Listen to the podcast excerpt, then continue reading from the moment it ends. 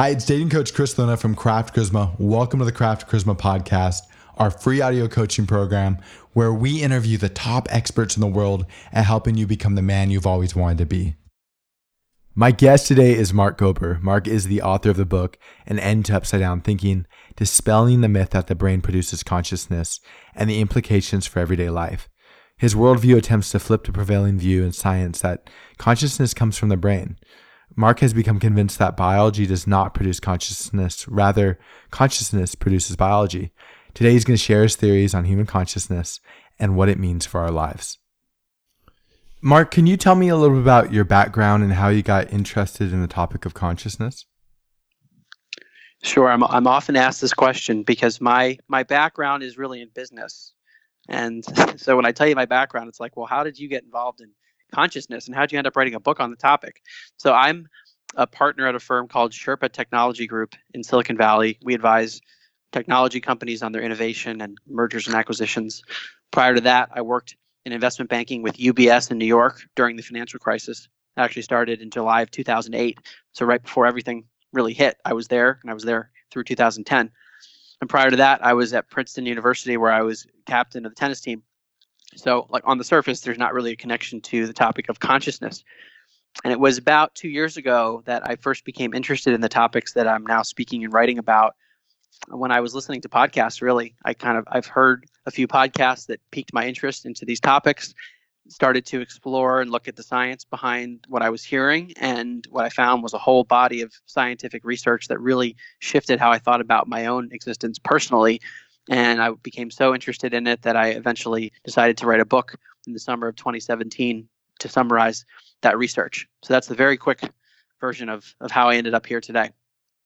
I want to go deeper into some of this stuff, but I want to start with a few questions. So, if somebody's listening to this, and can you explain to them the old paradigm that biology produces consciousness, or can you expand on that?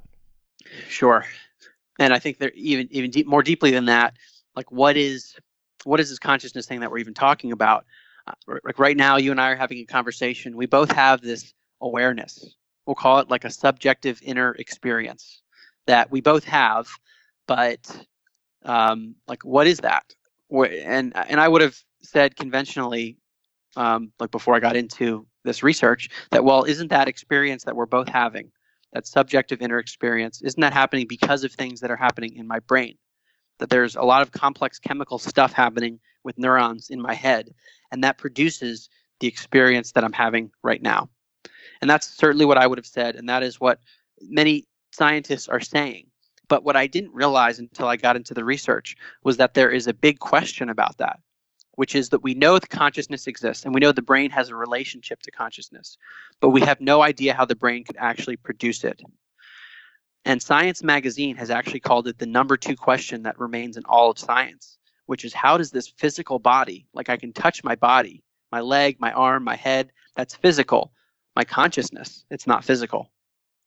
This is the big question. How does something non physical, which we undoubtedly experience, how does that come from our physical body? And what I what I suggest in, in my research is that, well, the reason that we haven't figured out the answer to this very fundamental question about our own consciousness, it's so basic because we all have it and we don't know where it comes from. The reason that we haven't figured out how a brain is producing it is that the brain doesn't produce it in the first place.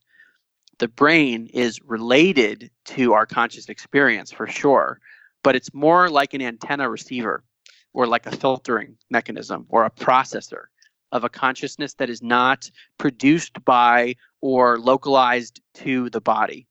So it's like we're picking up the signal. The way our brain is shaped and configured is is going to influence how we experience things.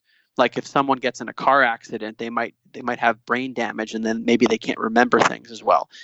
That means that the kind of the machinery for processing consciousness has shifted, but the consciousness itself, like the signal, so to speak, is unaffected and this is a i mean like it's it's a really radical shift at least versus how i used to think about things. And i think as we'll discuss has major implications for existence how we treat each other and how we think of ourselves as human beings.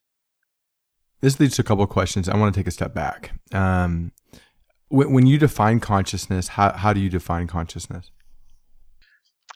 When I say that I am speaking to you right now, I define consciousness as that I, that subjective inner experience, that awareness that I identify myself as. And it's not a physical thing. And when you say use the example of it's almost like there's an antenna and we're picking up consciousness, where do you feel that comes from? So uh, we, we start to get into the realm here of things that are really difficult for our human mind to to like really fully conceptualize because we like our eyes only show us a very limited view of the electromagnetic spectrum of light. There's all kinds of light that we don't see with our eyes. There's all kinds of uh, acoustic waves that we don't hear. We are trying to look at this question from the perspective of a limited body and brain. So i just want to start with that. But what i'm arguing and a number of others have have come to this from quantum physics and other areas which is to say that consciousness itself is the basis for the reality that we are in. So this whole physical world is like an experience and a manifestation within a consciousness that is the basis of everything. What drew you to that conclusion? Yeah, we kind of skipped to the end, and I certainly didn't. I didn't start there. It was it was a series of phenomena that didn't line up with this perspective that the brain was somehow producing consciousness, even though we have no idea how it could do that. And instead, they line up very well with this idea that consciousness is, is fundamental, that it's the basis of everything. So we can start with physics, and we can keep it simple, but it's important because physics is, is how we define this reality that we're in, even if we're not thinking about it on a day to day basis. But like, so what? How how does how does the physical world work? We know from Newtonian stuff that you drop an apple and it falls to the ground, and that's gravity.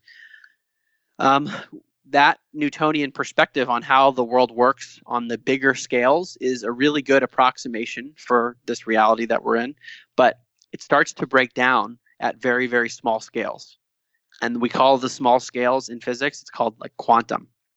And the way things behave in that area start to point in this direction that we've discussed without even discussing the phenomena which i think is super important because if if, if like the quantum world is the fabric of everything that we're experiencing uh, we have to account for that even if our eyes don't necessarily show it to us because it's so small.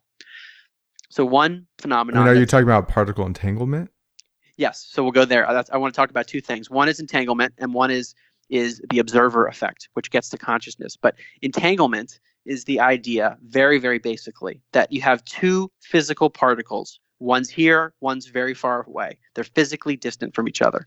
When you affect one, the other one has a correlated effect, and it happens instantaneously.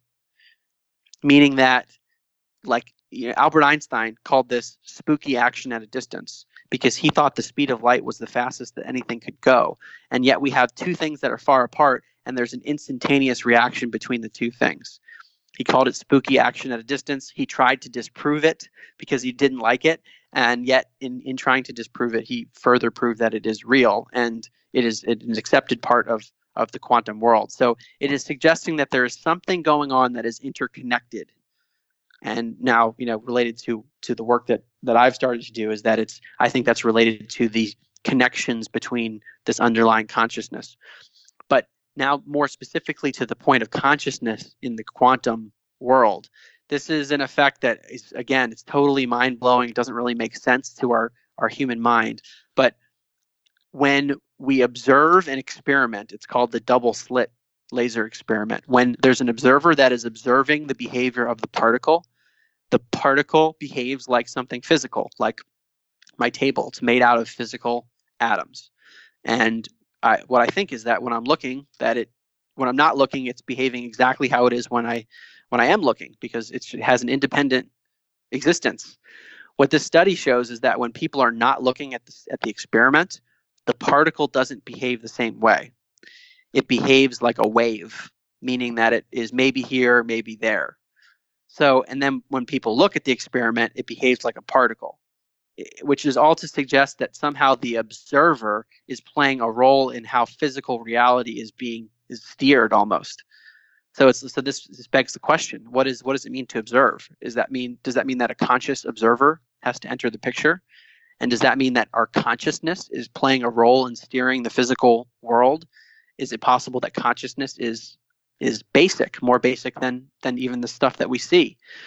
This led and many other things in the in the quantum realm. He led Max Planck, who's one of the founders of quantum physics. He said in 1931, "I regard consciousness as fundamental, and I regard matter as derivative from consciousness."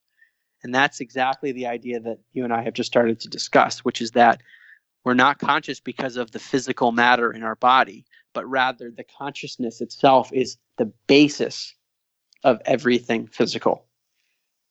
And like, you know, that really puts a different spin on on our just everyday existence, I think. So a couple things come up. One, um, for someone who hasn't taken a physics class, maybe ever or in a very long time, someone's listening to this. Can you describe the difference between a particle and a wave? Mm-hmm. So a particle is something physical, like like your table is made of lots of particles. A wave is something that's not. It doesn't have a definite location. It's like it's like maybe here, maybe there. It's not a, a solid thing. So what we have in that experiment that I'm describing is when somebody is simply looking or observing the behavior of that physical thing that you thought was a particle, like just an everyday physical thing, is changing its behavior whether or not you're looking at it. So, are you implying that all things have consciousness, or are you implying that humans have, um, like, does a rock have consciousness? Does a duck have consciousness? Does, are humans' uh, antennas just more developed? Like, what, what are your thoughts on this?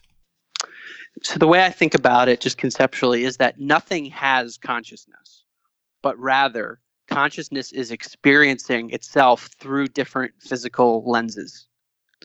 So, my experience of consciousness is one thing, but it's consciousness experiencing the physical world through the body of Mark. And the same thing for Mike, and the same thing for anything else. And whether you know the brain of of a duck or of, of something else or anything else physical like what that what that experience of consciousness is like i i really can't know for sure.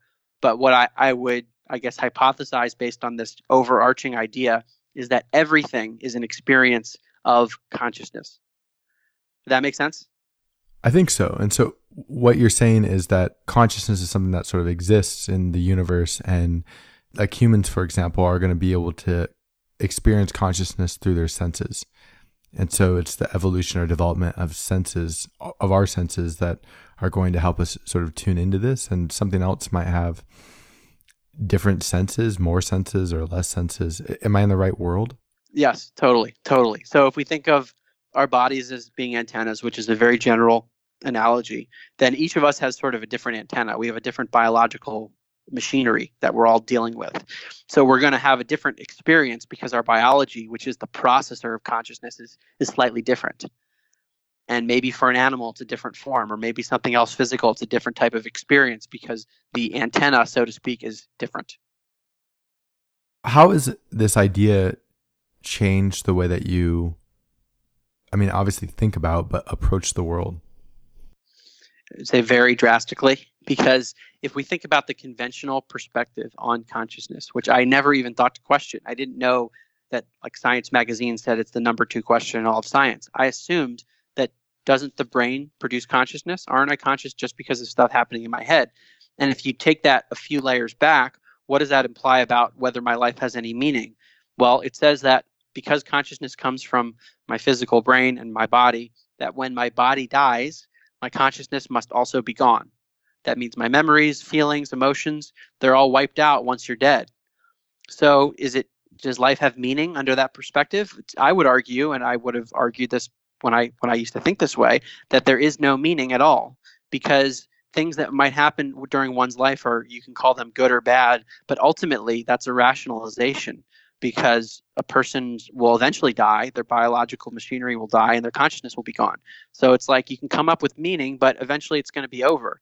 So I used to really struggle with meaning because I couldn't reason that there was any meaning at all.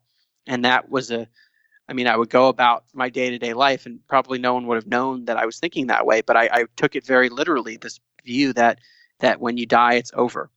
Now, if what we're talking about is is true, and again, much of my book is the scientific evidence that points in this direction, even beyond quantum physics, is the notion that when our body dies, the consciousness itself hasn't died because it was never produced by the body in the first place. So that has a big influence on how we think, how at least for me, how I've thought about like life and death. I think about death as as being more like a transition of consciousness rather than the end. Um, well, and we could, could go ahead. Well, what would it mean if I mean there's a, there's some some science or some uh, people working on this idea that you take the the brain and you upload it into some type of software or hardware and you live within a machine, right? So what would that like if that were to come true where somebody basically could download or upload consciousness into another entity, like how would that connect to your theory? Well, I think many of those theories are assuming that our consciousness is coming from a complex brain. And once we figure out how a complex brain is structured, then we can just replicate it and replicate the consciousness that is arising from the brain itself. And that view that the consciousness is coming from something material, to me, is not correct. And that we will not never be able to do it because consciousness is not dependent on physical matter in the first place. So this gets to things like artificial intelligence. You know, like the show Westworld, where you have complex machines that become so complex at a certain point they develop memories and consciousness and decide they want to take over and they develop feelings. There's an assumption there that once we develop a machine that has enough complexity, that consciousness will somehow just emerge out of it, even though we don't understand how.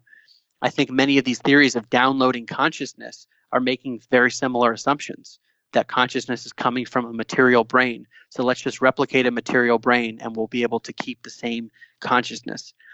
I I question that perspective now based on the way I'm looking at it. But if if that were to be true, then that would that would undermine the argument that you're that you're making. Like I'm saying this not in the sense of tearing the things apart, but like I'm just trying to understand like what is sort of a limit where um where the theory begins mm-hmm. to fall right. apart. The theory of like basically nihilism, like that there is no meaning at all.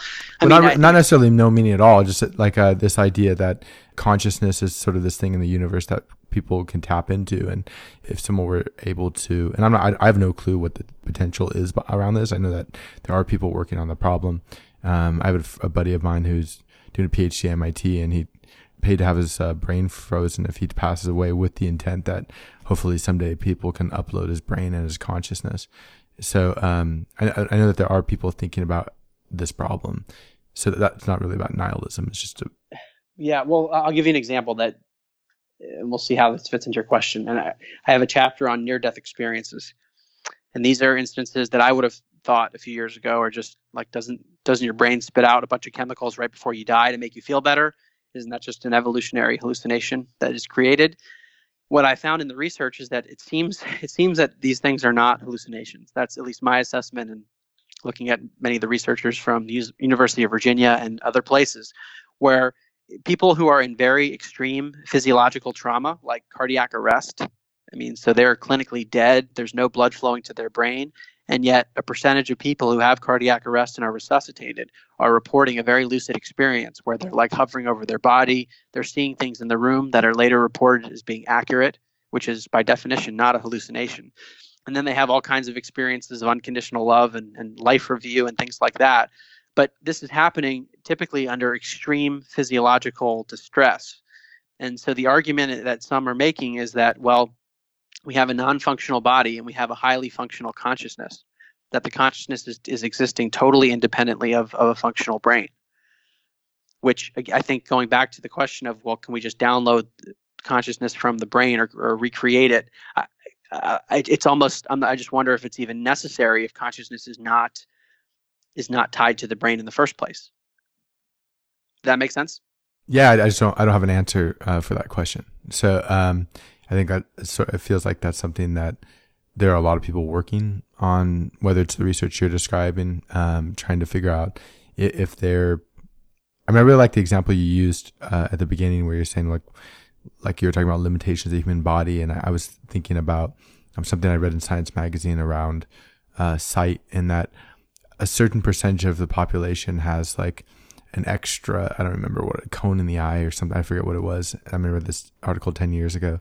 So they can see something like 10 times the amount of colors that the average human being can see. And we all we know that some people are colorblind and and they see um, less colors than the average person can see. But somebody who who sees the world with 10 times the amount of colors I think that was the the number um, is going to experience the world and they're not going to be able to describe what they're experiencing accurate to someone who just doesn't have the physical resources in order to to be able to see that see the world in that way. And so i think this is really interesting. What you're describing is a really interesting idea. And it's interesting to hear uh, about some of the research around this especially some of the stuff you talked about with um, sort of quantum mechanics. And and but i'm also just sort of like trying to understand trying to think about what are where the limitations of this theory and what what are some of the things that other people are working on. Something else that I thought about was like this idea that that software like starts to repair itself or starts to fix itself or uh, Facebook was running I think it was Facebook was running these bots um, for a while and they started they were somehow autonomous and they started um, developing their own language and the researchers turned them off because they could no longer understand what they were trying to communicate. And a lot of this stuff is like very very um, much in its infancy stages. Like uh, the technology is a year two three five years old or cutting edge. And like what is this going to look like 10 years from now or 50 years from now or 100 years from now or a thousand years from now assuming that we're still on on earth? And and does consciousness evolve out of that? Or yeah, is, is your theory right? And and maybe these machines or the software never really develops its own awareness because you're correlating consciousness with awareness. Am mm-hmm. I correct? Yeah, yeah. So that that that subjective inner experience of having an identity, I would argue that even though those computers are becoming more and more complex and developing their own language, it's still just an algorithmic process. It's just a result of computational stuff but it's not producing a new consciousness from the machine. And I'll give another example of, a person named Federico Faggin, who is one of the inventors of the microprocessor. And he is now talking about artificial intelligence and, and saying something very similar to what I'm describing, where artificial intelligence might be dangerous in the sense that we could program a machine with algorithm, algorithms to do things, or maybe even learn things from a computational perspective to do things that are not uh, beneficial to people around us or maybe even dangerous. But the notion that the machine itself, just because it becomes complex, will have consciousness is not correct because consciousness is not coming from anything physical. He also regards this, this consciousness as being more basic than anything material. How do you propose that humans are tapping into this consciousness? Like you use a physical example of an antenna. Like, is there like I've never heard of any type of research where someone's like, I found this uh, part of the body that is able to pick up this this frequency. Uh, so, how do you theorize this is working? It's a really important question, and I don't know the answer to it. Like we know there is some relationship between the brain and consciousness. Someone gets in a car accident, they have memory loss, right? There's some correlation there. How is it that the brain is acting as an antenna or a lens, or is it just the brain, or is it other parts of the body? Part of the reason I felt so compelled to write the book is that these are hugely important questions that I think are just not being explored in this way because of the assumption that, oh, consciousness just comes from the brain, even though we haven't figured it out yet.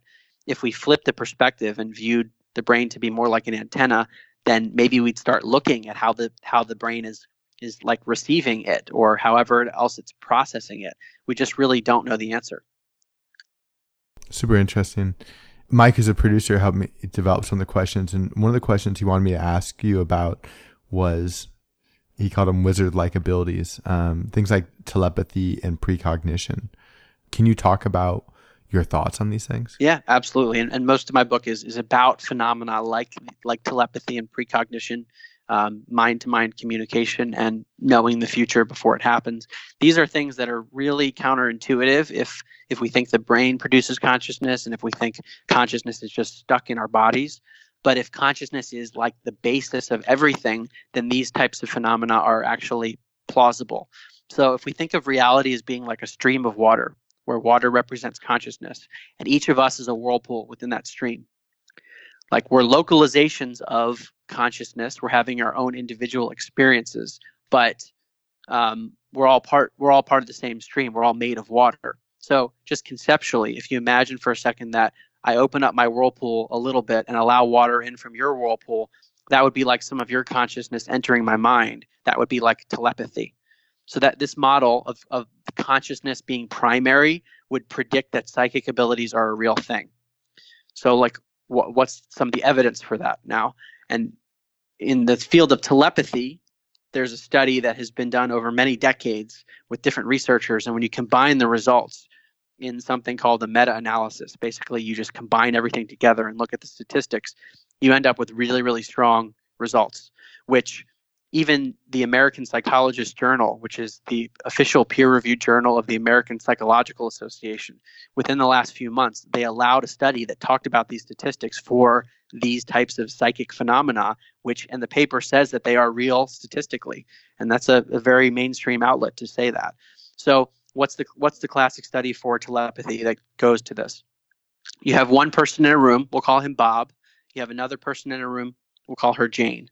Bob is put into a very relaxed state where he's just like chilling out in a room by himself, listening to relaxing music. And you have Jane in another room who is shown either images of something or like video clips. She's looking at something that the experimenters tell her to look at. Bob doesn't know what she's looking at. The experimenters tell her to mentally try to send to Bob what she's seeing. So she's doing that for a while. And then Bob comes out of his relaxed state. The experimenters show him four pictures and they say, Bob, which of the four was Jane mentally trying to send to you? Now, we would predict if there were no effect at all, and that's the, what the conventional view would say, is that Bob would guess correctly in the long run one out of four times, 25%, because it should be totally random. There should be no effect from Jane, from Jane's mental intention to send something that she's looking at. Like, that's totally ridiculous.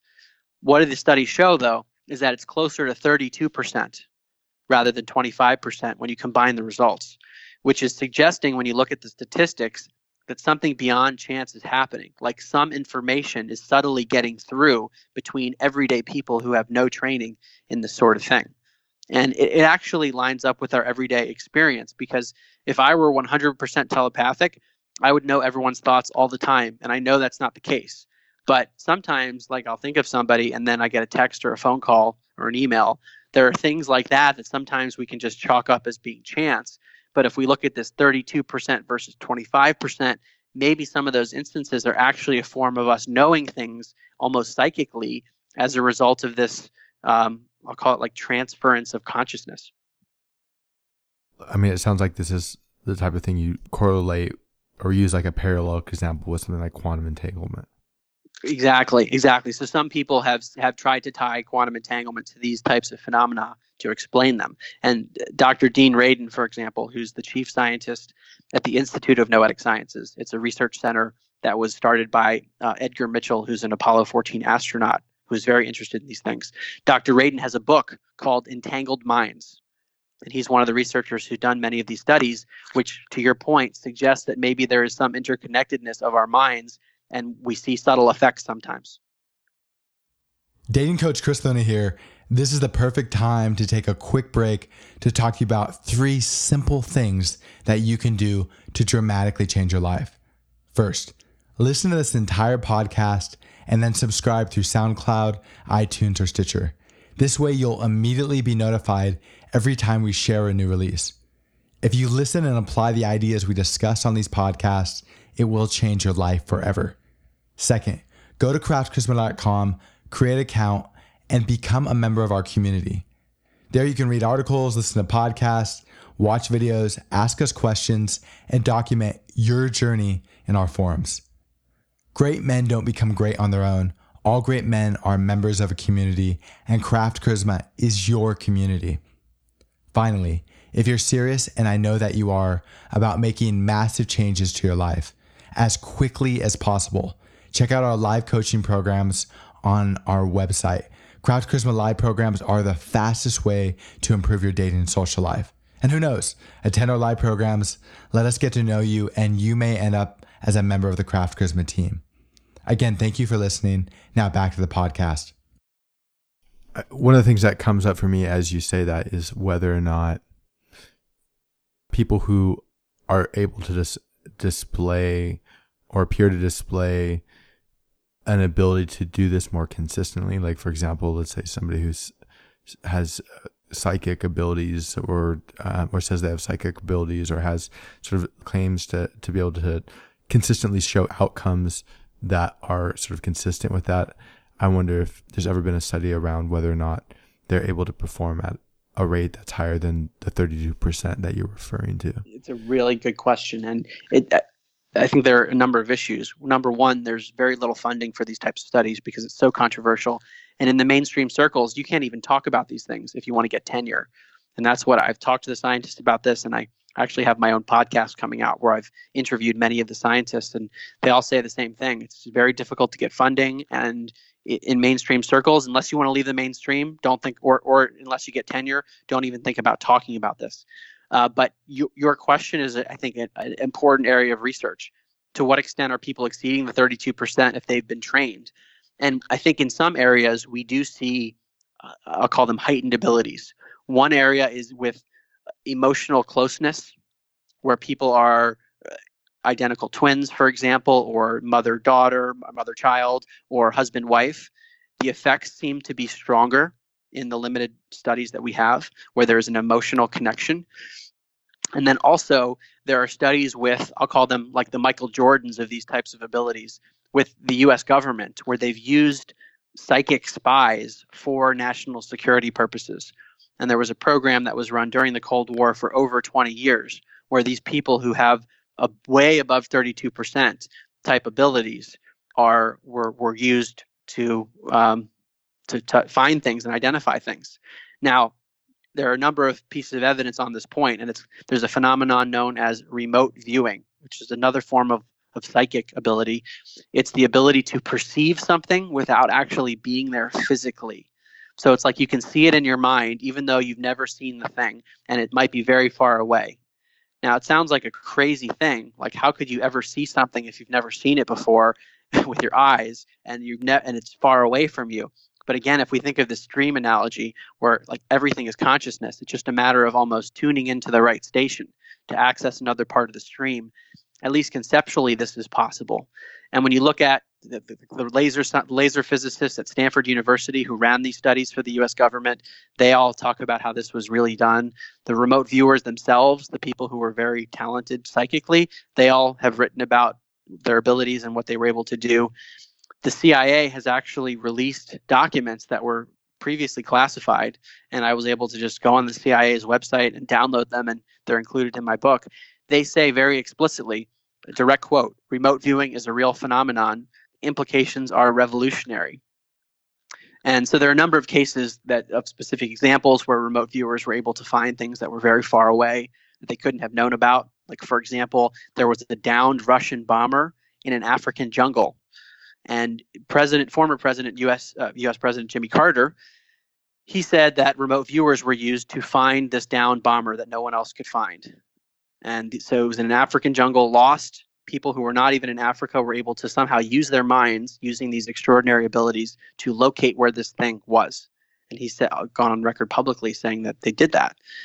Um, so, I, going back to your question, I think there are maybe some people that are extraordinary. They're outliers. How they're doing it, what how their brains configured, I don't think we fully get it. And like, how could we use it as an everyday person? Can we develop these abilities to try to become like that because if we're all sort of antennas then theoretically we all have the abilities and in that one study i mentioned we're all an average person is the 32% versus 25% are there ways we can go into states that allow us to exceed that a few things come up for me uh, on the one hand i'm like this is fucking crazy on the other i'm like well the whole universe is or, or not i don't know about the whole universe but a lot of this the universe is protons and electrons, right? And like I get internet fucking wirelessly. Like my cell phone is able to transfer things wirelessly, like through like information wires wirelessly through sort of the makeup of the universe, right? Like tapping into to the different waves or whatever. Like why can't my brain do that? And uh, or why is it like why is it impossible for my brain to do that as well, right? So these phenomena exist as part of physics or, or have been described by physics, and humans have created uh, tools in order to to tap into this. Um, so why can't my brain do it? So it's sort of a weird, and I, I don't really know the answer to it, and I, I've never really like sort of looked into the data behind it, but those are sort of the two things that come up. Mm-hmm. No, I, I completely, I totally agree with you. But there, throughout history, we've we've had we've gone through phases where we thought things were totally impossible, and then they were just shown to be real. Like germ theory is a really good one, where it, used to be ridiculous to think that something microscopic that you can't even see could make you sick. How's that possible? And then with the advent of the microscope, we saw that these little things exist, and we now know that it's common knowledge that you can get sick from bacteria or some a virus that you can't even see. And I think the cell phone example is a great one too. If you told someone 500 years ago that you could communicate wirelessly through electronic devices, there's no physical connection, and you can have an almost instantaneous conversation with somebody, I mean, that would have been totally outlandish and insane. So I think we just have to remember that the, throughout history, we go through phases where we think something is out, outrageous, our technology and our knowledge improves, and then all of a sudden it's commonplace. Yeah, I'm thinking about a conversation I had with one of my professors at Columbia, and we were talking about it was before I read that article in Science Magazine, and I had proposed to him that well, we, we were talking about sight, and he was saying like uh, basically humans see the waves that get through the atmosphere. Like our eyes have evolved to see the waves that get through the atmosphere. I don't know if that's that's correct or not, but that was essentially from my memory of the conversation what he described. And I said, well, I would assume that there's also potential that some people can see see things that other people couldn't. And as you said at the beginning of the conversation, there are like if you look at the, the spectrum of uh, light, there's there are tons of things that we can't see, and human beings have picked up, developed tools um, in order to see some of the uh, find ways to to view some of these waves that are outside of what we perceive as as color, right? And um, and we use them to do things like detect uh, the age of other stars through things like redshift, right? So, um, so I mean, these are sort of interesting ideas to me. Um, you talked about remote viewing. You talked about telepathy. You talked about precognition. What are some of the other things that you explored during your book? So there's a, a, phenomenon known as psychokinesis, which is the ability for the mind to have an effect on physical matter, which is outlandish relative to the conventional perspective because we're, we're taught to think the brain produces consciousness consciousness just pops out of the brain and has no effect on the physical world. But if we flip it and consciousness is the basis of everything then it would actually be logical to think that by shifting the consciousness that the material would actually shift also like almost like the physical world is malleable. And there are some studies to suggest that this is true at least at the small scales and possibly at bigger scales at Princeton University, and I didn't even know about this when I was there because it was so controversial, but the former dean of engineering, Dr. Robert Jahn, who was a rocket scientist, for 27 years he had a lab called the Princeton Engineering Anomalies Research Lab, where he was looking at these phenomena. He looked at remote viewing. Uh, I talked about remote viewing before and showed that that was a real phenomenon based on the trials he ran. But he also looked at psychokinesis. And he did that with machines that are called random number generators. So these are machines that will spit out a zero or a one in a totally random fashion. So when you look at the string of zeros and ones that come out of the machine after a long trial of just the machine generating zeros and ones randomly, you end up with 50% ones, 50% zeros, roughly.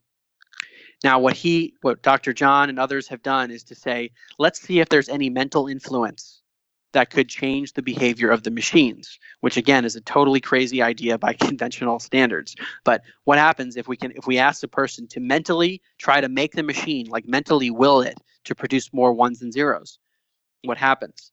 And what the researchers find when you look at many trials over, you know, lots of machines, there is a very small but highly statistically significant effect where the machine is producing more ones and zeros.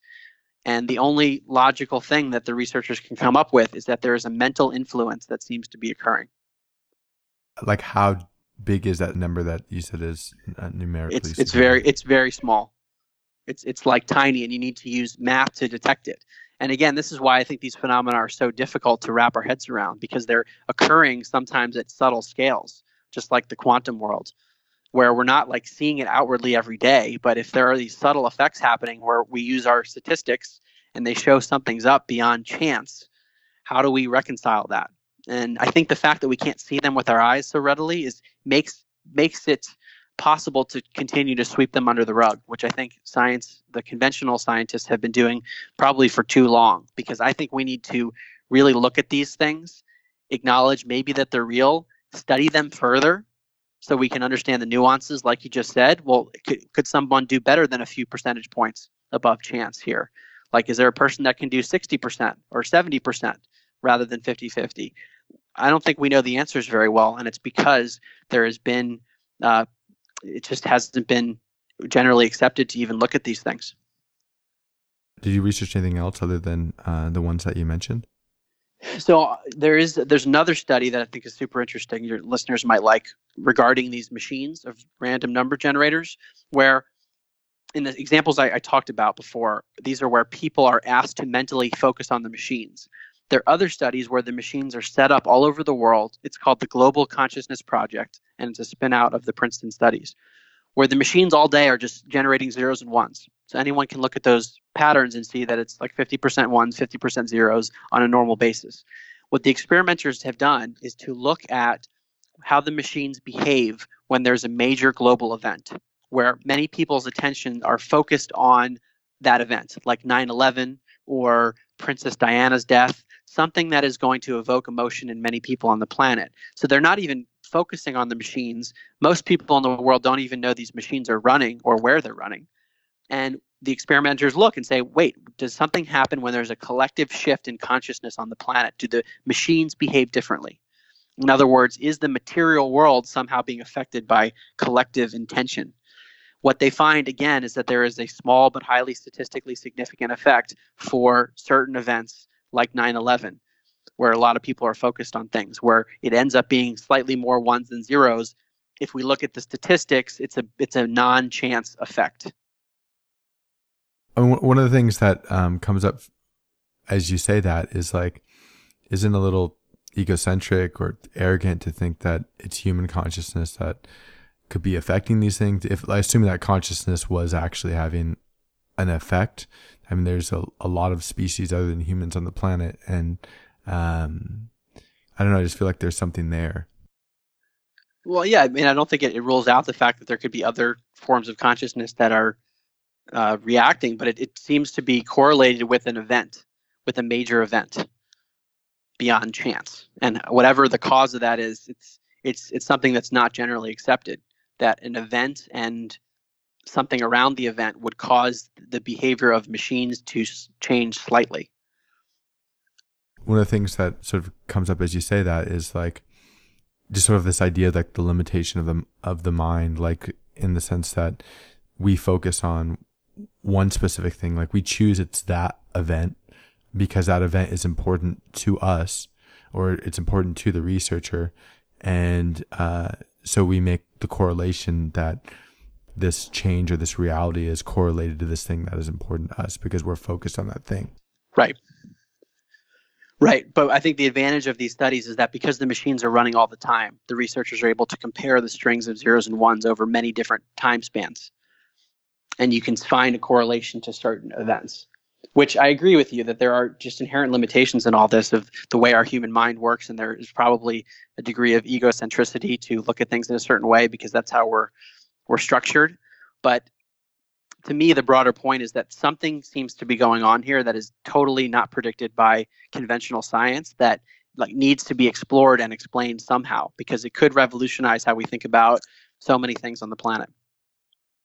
Let's say somebody t- takes on some of the ideas that um, you're describing and and they take on this sort of perspective of consciousness and try to apply it to their life. Like, sort of, what are the implications of that?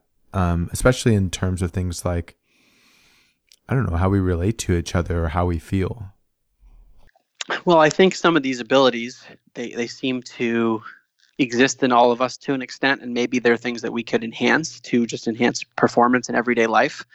But to me, the bigger implications um, in addition to changing science and technology and probably even medicine, um, is this notion of interconnectedness. To me, that's one of the big ones that's come up where we're part of the same consciousness, even though we have this individual experience. Like Erwin Schrodinger, the, the famous physicist, he said, In truth, there is only one mind. And that's kind of the picture that I'm describing as well. And similar to like what Max Planck said, I regard consciousness as fundamental. These are the, the prominent physicists who are pointing this direction. Now, what does that mean if we're all actually connected? How how do we treat each other? Um, I'll, I'll point back to the near-death experience because this is something that I think about all the time, and it's if it's true, it's a very important finding, which is that people when they're under this extreme physiological trauma, you know, sometimes in cardiac arrest, people report having a life review where their whole life is experienced in a flash and they're judging themselves for how they were interacting with people and how they treated people. Now, what happens in the cases that really blow my mind even more than that is sometimes during the life review, people experience the event that happened in their life through the eyes of the people that they affected. So let's say Bob was having his life review, he's in cardiac arrest, and he was really mean to Jane at one point in his life. In the life review, he might experience that event through Jane's eyes, like it's consciousness switching lenses somehow. And Jane, and he, he's feeling the pain that he inflicted on Jane. So these people that have near death experiences typically come back into their body and their lives are forever changed. They often change their jobs. They often get divorced because their priorities have shifted. But one of the common themes is people talk about how they don't fear death anymore because they've had this experience and they see sort of other dimensions of consciousness uh, beyond what we typically see with our eyes. And what they're shown is that what matters in life is about how we're treating one another because we're interconnected. So they typically change how they act.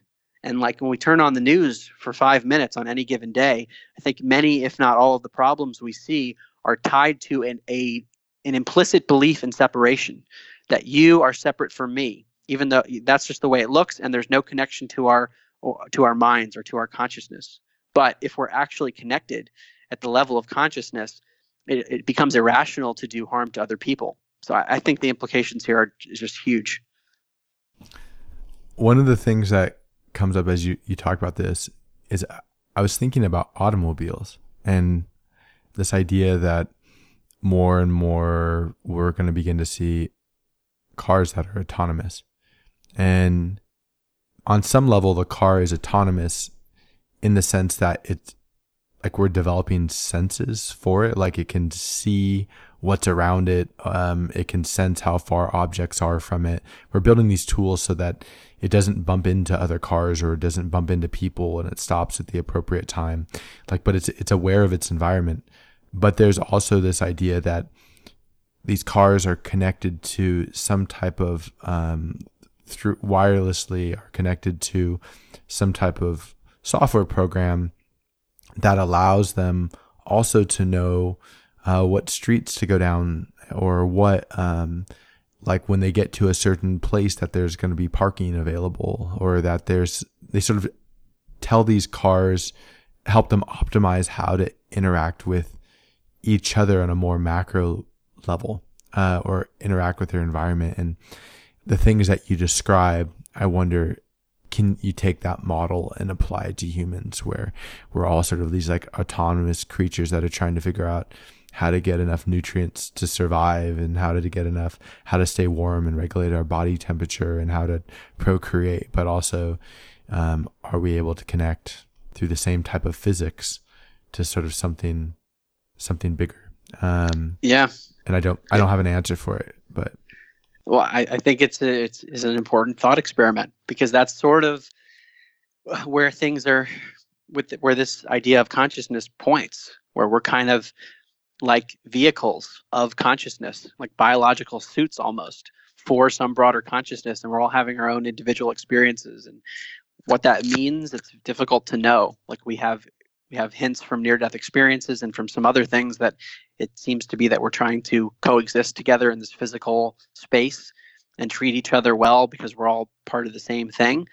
Um, so it's the implications are really important, and I think they can be applied to many areas of technology.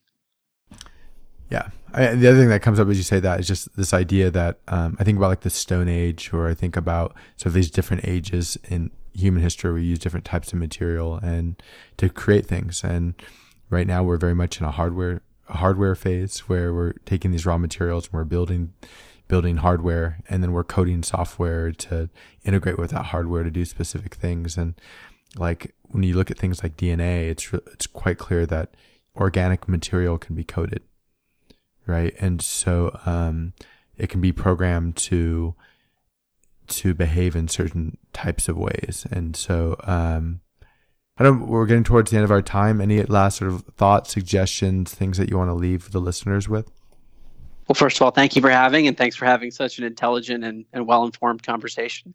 I would say that you know, the ideas, uh, if you haven't heard these before, probably sound totally ridiculous, and I think your reaction to remote viewing is it's like that's the reaction that I had when I first got into the research. But for me, it was the fact that there is so much stuff from independent areas. When you put them all together, there's an analogy I really like of like when you when you have lots of twigs in a bundle it becomes more difficult to break the whole bundle whereas any individual twig maybe you can poke at a little bit so what i've done in the book for people is to take the research that i've done which took me i basically just spent a year of, of nonstop research and i wanted to simplify that for people for those who are interested to just see what's out there to see the landscape and for people who are interested in one specific topic you can dive more deeply into it but what i'm hoping to do is just expose people to what has been done and whether those those pieces of research are credible or not, that's up to one's own evaluation.